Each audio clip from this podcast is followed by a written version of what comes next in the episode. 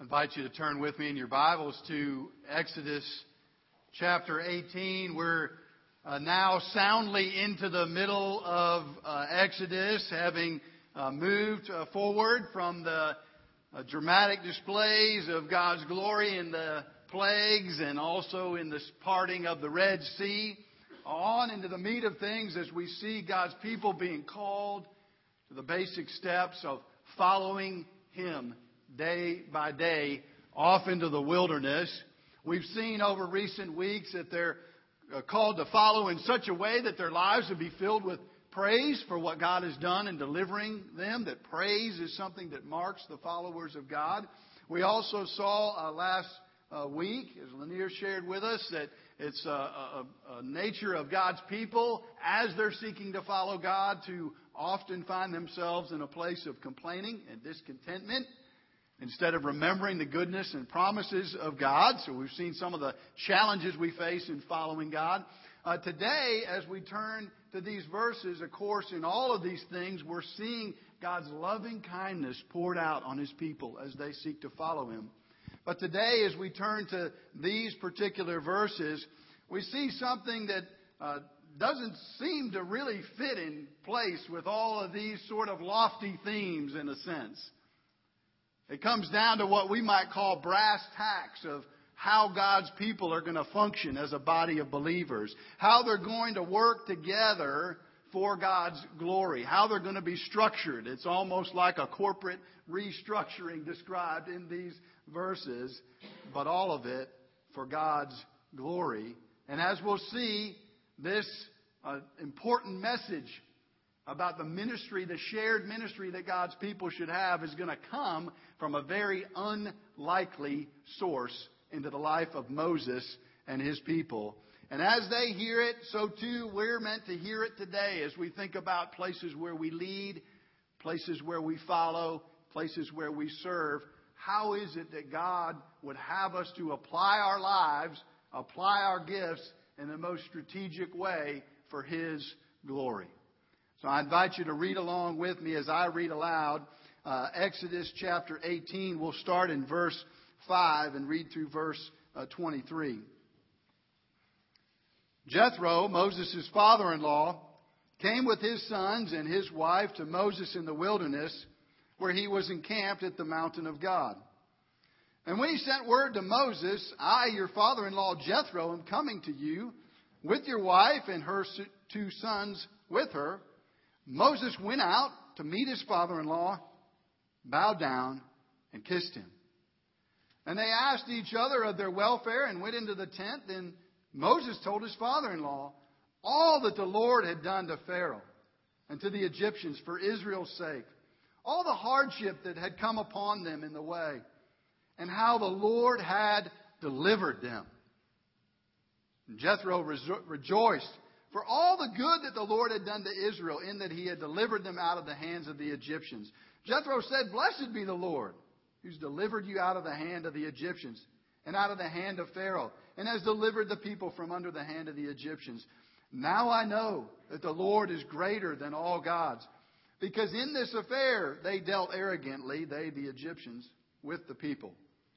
And Jethro, Moses' father in law, brought a burnt offering and sacrifices to God, and Aaron came with all the elders of Israel to eat bread with Moses, his father in law, before God. The next day, Moses sat to judge the people, and the people stood around Moses from morning till evening. When Moses' his father in law saw all that he was doing for the people, he said, What is this you are doing for the people? Why do you sit alone and all the people stand around you morning till evening? Moses said to his father in law, Because the people come to me to inquire of God, when they have a dispute, they come to me, and I decide between one person and another.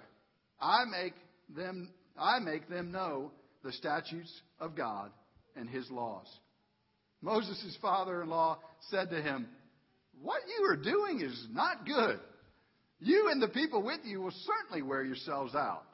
For the thing is too heavy for you. You will not be able to do it alone. Now obey my voice. I'll give you advice, and God be with you.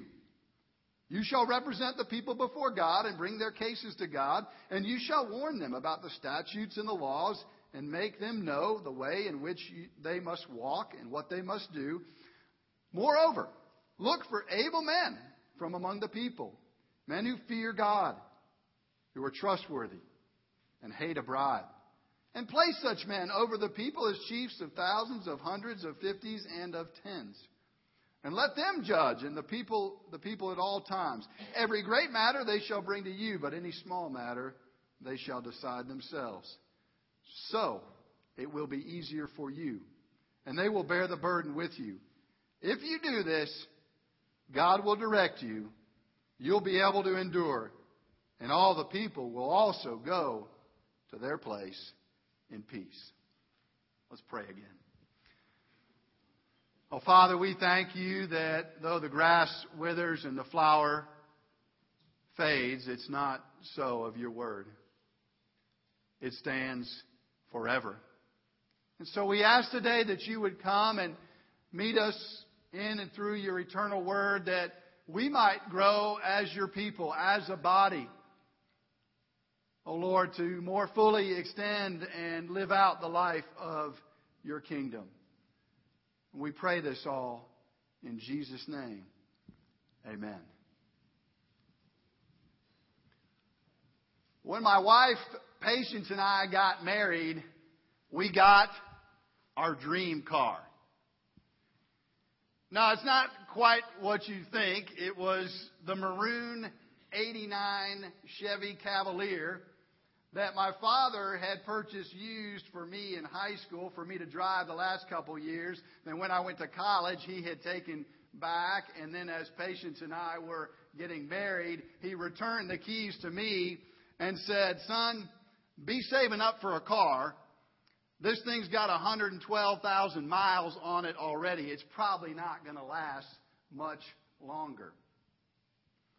I call it the dream car because as a, young couple got married young and in seminary and Patience working as a social worker and nannying for some folks, we needed a car to last. And about 200,000 miles we gave the car at that point to my father-in-law and he still drives it from time to time today with almost 400,000 miles on the dream car. The thing that's even more amazing about the dream car is that during the five or six years that we were in possession of it, guess who handled all the maintenance on it? Yours truly.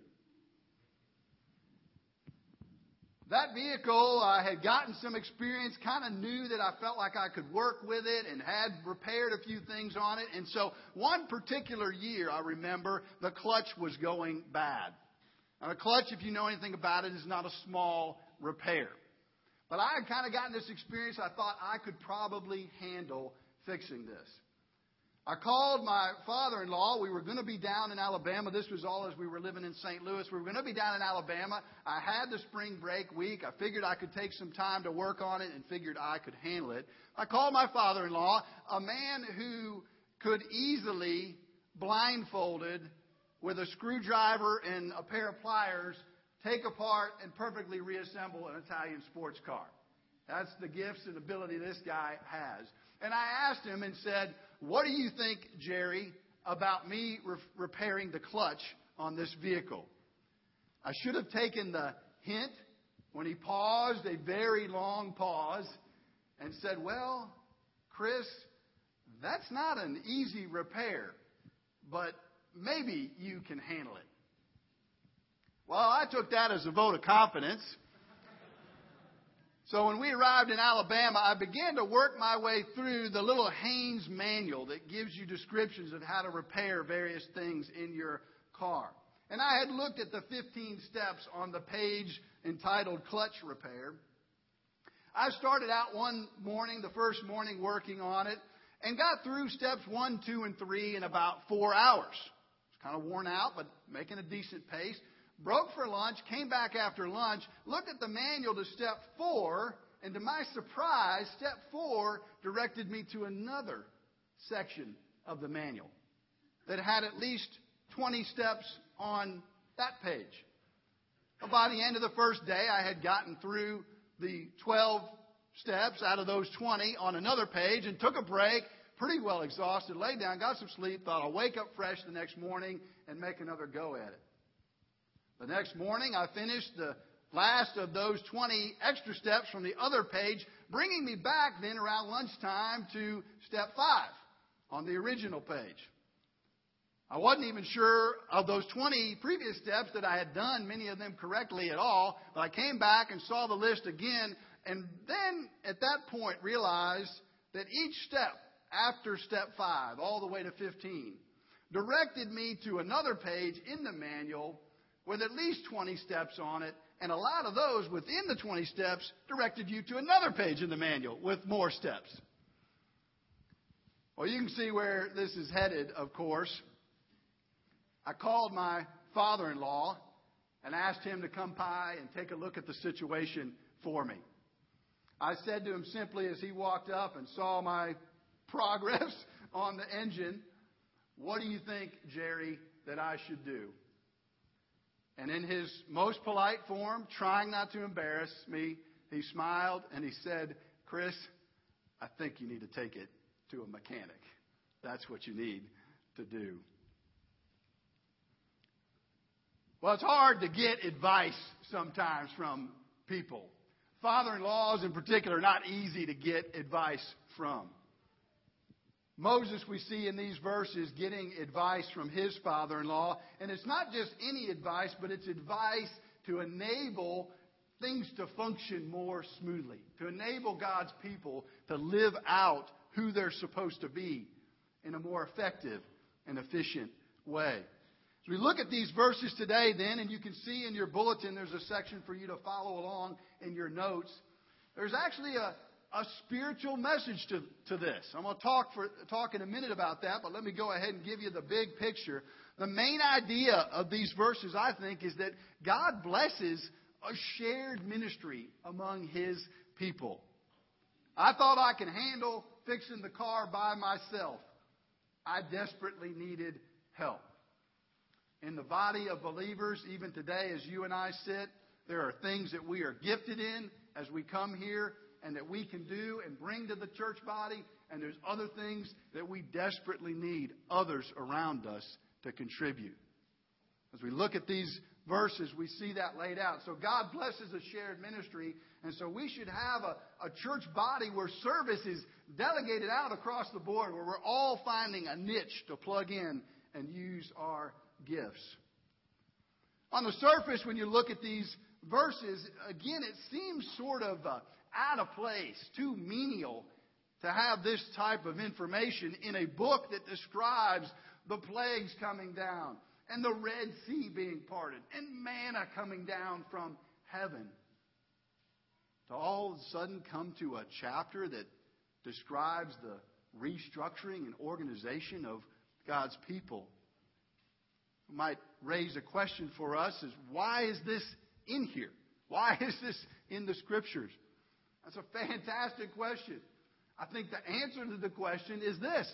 It's really important to God. Not just who we are as God's people, but how we function together as a body of believers. He cares about it. It's important to Him. It's not just important to God for us to function as a body that way, but I think it's important for us individually. Some of us here are going to tend towards one or the other of these things. We might tend to be on the sidelines in the church, or we might tend to kind of be at the center of things in the church. And a danger of when you're in the center of things at the church, when you have various responsibilities, when you're in charge of things, is a little word called pride. It crops up and you start to think, and it may not even be in the church. Maybe you're in the workplace or in a family setting or in a neighborhood or some group where you're in charge, and you start to think that you're the only one that can do this. You're the only one that can handle this. In fact, we've got a saying for it, don't we? If you want it done right, do it yourself. That's our saying. We know pride's not too good for us if we read anywhere in the Bible, so that's probably not a helpful thing. The other tendency we can have, and maybe for some of us in different areas we have both, I don't know, is that we can tend to sit on the sidelines as well. We can tend to say uh, either that I don't have any gifts or ability to bring, or I just am too caught up in myself and my own life to really get involved and to really help build up the body of Christ. As we look at these verses, we're called uh, out of that to serve. They show us that there's a place for each one of us to be involved. Turn with me in your Bibles, might be familiar verses for some of us, 1 Corinthians chapter 12. 1 Corinthians all the way back in the New Testament all the way back in the New Testament, after the book of Acts, after Romans, but before Hebrews. It gives us this important message. 1 Corinthians chapter 12, starting in verse 4. says, Now there are a variety of gifts, but the same Spirit. And there are varieties of service, but the same Lord. There are varieties of activities, but it's the same God who empowers them all and everyone. And then listen to verse 7 in particular. To each is given the manifestation of the Spirit for the common good. Each of us has something that we bring to bear in the life of the church. Then jump on down with me to verse 12. It says, For just as the body is one and has many members, all the members of the body, though many, are one body, so it is with Christ. For in one spirit we were all baptized into one body, Jews or Greeks, slave or free, we were all made to drink of one Spirit. And then verse 14 For the body does not consist of one member, but of many. If the foot should say, Because I am not a hand, I do not belong to the body, I would not make it any less a part of the body. If the ear should say, Because I am not an eye, I do not belong to the body, that would not make it any less a part of the body. If the whole body were an eye, where would be the sense of hearing?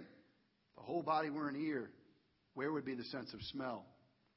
But as it is, God has arranged the members in the body, each one of them as he chose. If all were a single member, where would the body be as it is? There are many parts, yet one body. Paul goes on to describe all of that further, of course, in these verses. The principle is this, and it's related to these verses in Exodus, of course, and that is that God has called us. If you're sitting here today and you're wondering some or sensing some of the purposelessness that we all feel at points in life, feel like I'm not sure what my purpose and function is, let me tell you one thing that's really important for you to hear and know today. At least one of the things that God has for you is a gift, an ability, something that He has given you, as that verse, verse 7 says, that you come to bring and contribute to the body of believers. And guess what? Other people have gifts that you need and I need as well. Let's look back then at these verses in Exodus with all of that in mind, with that sort of New Testament picture of the believers in mind. And we see some interesting things. The first thing, quickly, is that this whole reality that Jethro comes and gives advice to Moses is interesting from a couple of standpoints. As I shared in my opening illustration, of course, it's, it's interesting always to get advice from, a, from the in laws, from the father in law. So that's an interesting thing. Now, it appears, though, that Moses and Jethro had a pretty close relationship. Because it tells us in verse 7 back there in Exodus uh, 18 that they greeted one another. Then they sat down and conversed, it sounds like, for quite some time about all that God had been doing in Moses' life. So they had a relationship, they had a connection. So it's interesting that they this advice would come from a father in law, although there is that connection. It's also interesting, we know that the father in law is a Midianite. He's not from among the people of God. And you really can't, even in these verses, entirely discern where he is spiritually, how much he understands about who God is. But it's apparent if you look with me in verses uh, 10 through 12, it says, he, he says these things Blessed be the Lord, who's delivered out of the hand of the Egyptians. He recognizes the blessing of what God has done for his people. So Moses is getting advice from this man. We're not exactly sure all of where he is spiritually, but we know this. One other verse to look at, verse 19. Jethro says, Now obey my voice, I'll give you advice, and God be with you. Moses is told He's going to be blessed. God's people are going to be blessed if he receives this advice. And one of the things that's challenging for us when we're in charge of something, maybe we're the head of our family, maybe we're in charge of something at the church or something in the workplace, is it is very hard for us to receive advice, to receive counsel. And Moses is not a perfect man. He does not do things perfectly. He's not our perfect model for everything we should do. But one thing we should note in these verses, he does listen to advice. He receives that, and God's people are blessed for it. So we see this advice coming. What are the implications of this advice? What's going to happen if Moses receives this advice? Well, four things we'll cover here today. One is that if this sort of shared ministry begins to happen in the body of believers. If people are stepping up and saying, I am ready to serve, I'd like to be challenged, I'd like to grow through serving in the church, and if other people are looking around and saying, How can I hand off ministry? How can I help other people come along and use their gifts? Then what is going to happen is these things. Number one, it'll prevent exhaustion. Look with me at verse 18 here again in Exodus 18. Uh, Jethro's talking to Moses. He says, you and the people with you are certainly going to wear yourselves out, for this thing is too heavy for you. He tells them you're going to run out of steam if you try to do things all by yourself. And some of us today are in that place right now. We're trying to deal with a situation in our life. Might be just a, a, complicated issue we need wisdom on. You're trying to deal maybe with a sin issue by yourself, and, and there's a need for someone to come alongside and help you. Or maybe, like Moses, you're over some people, you're in charge of some things, and not realizing the need for others to come around. You want to steer clear of exhaustion? Ask and pray and look for God to raise up others to help alongside you. That's one of the principles here. The second thing we see is that organization allows the development of other people. This kind of shared ministry allows that. Look down in verse 21 with me. Jethro says, Moreover, look for able men from among the people. He's not just sort of randomly putting people over different ministries and activities. He's looking for a certain type of people. That's important. But notice this. He says, such men over people as chiefs of thousands, of hundreds, of fifties, and of tens. What's that tell us?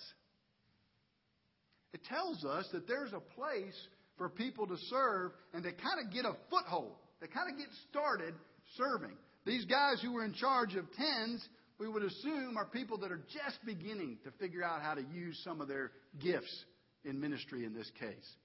They're just beginning to get a foothold. And you would think those who are over thousands have proven themselves to be able to be used in this kind of ministry.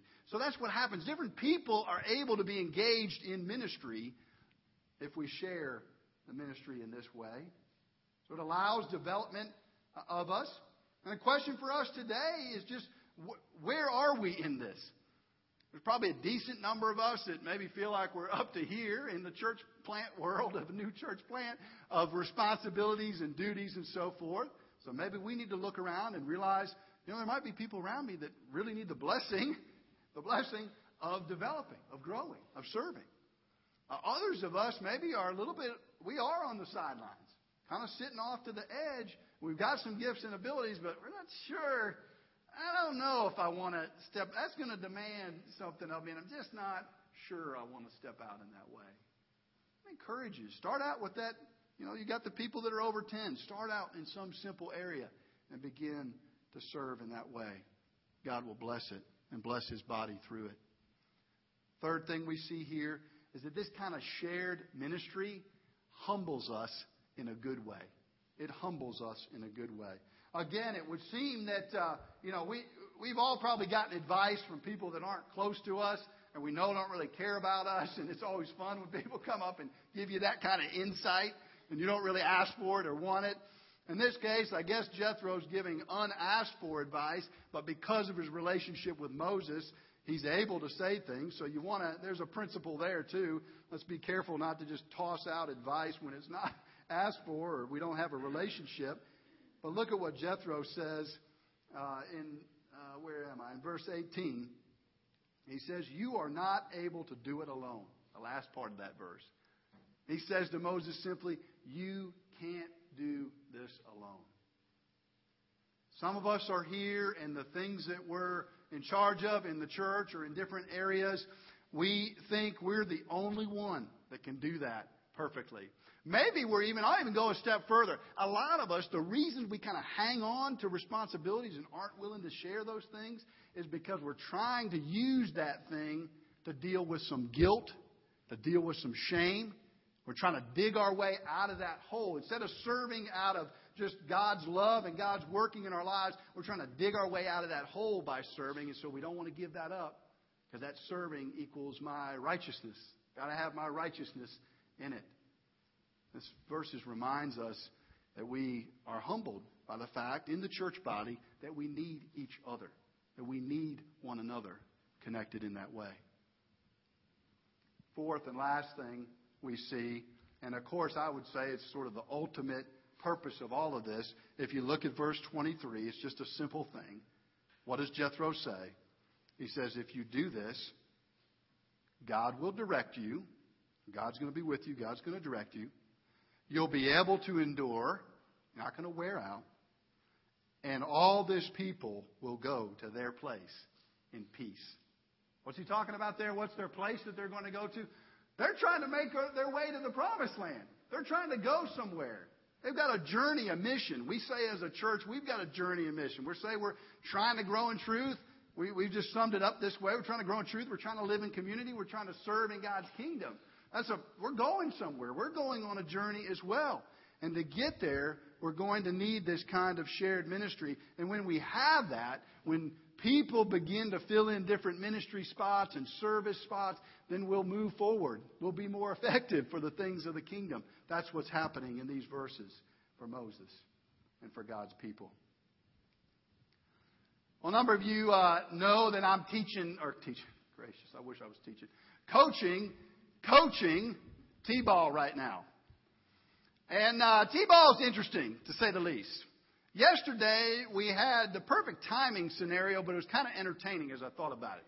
Went up to T-ball, and we had the 9 o'clock slot to get things started off Saturday morning, bright and early. We have 11 players on our T-ball team, and no offense to any T-ball players that are listening to this recording later, but we probably only need about seven of those players. We've got a surplus. We got extra players. The sort of chaos that goes on the T-ball field, if you haven't been out on a T-ball field for a while, is, you know, we've got kids playing in the dirt by third base, just rolling around. We've got kids standing on their heads out in the outfield. Uh, we, have got kids tackling one another, and, and that's just my children.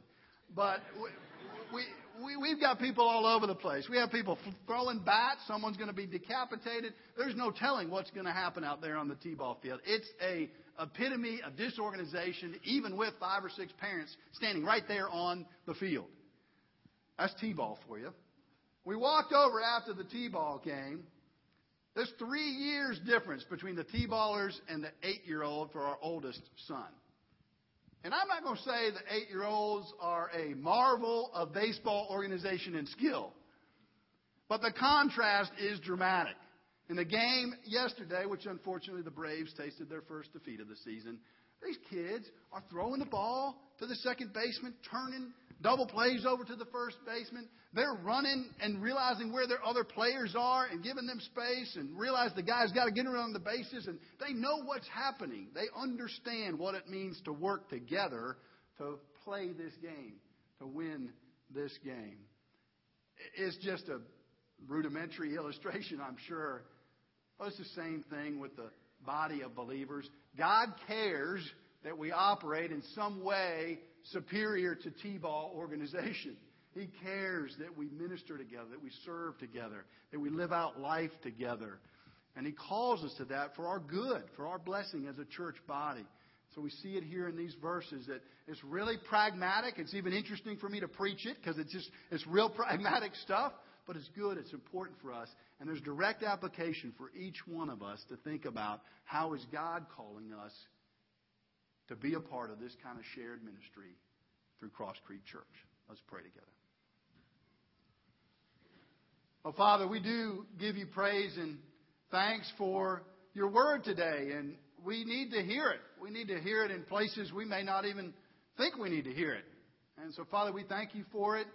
Thank you even for the ways that it surprises us sometimes with moving from things like plagues and Red Sea partings and into very practical things of just how we would serve and minister and be together as your body of believers. Father, I pray that you would help us as a body, that you would raise up those who are on the sidelines, that they might engage and grow personally through ministry, that those who are getting exhausted and worn out, Lord, that you would break down any pride, that ministry would be shared, others would be brought along and involved in that process. Father, through that, we ask that you would strengthen our church, and we pray this all in Jesus' name. Amen.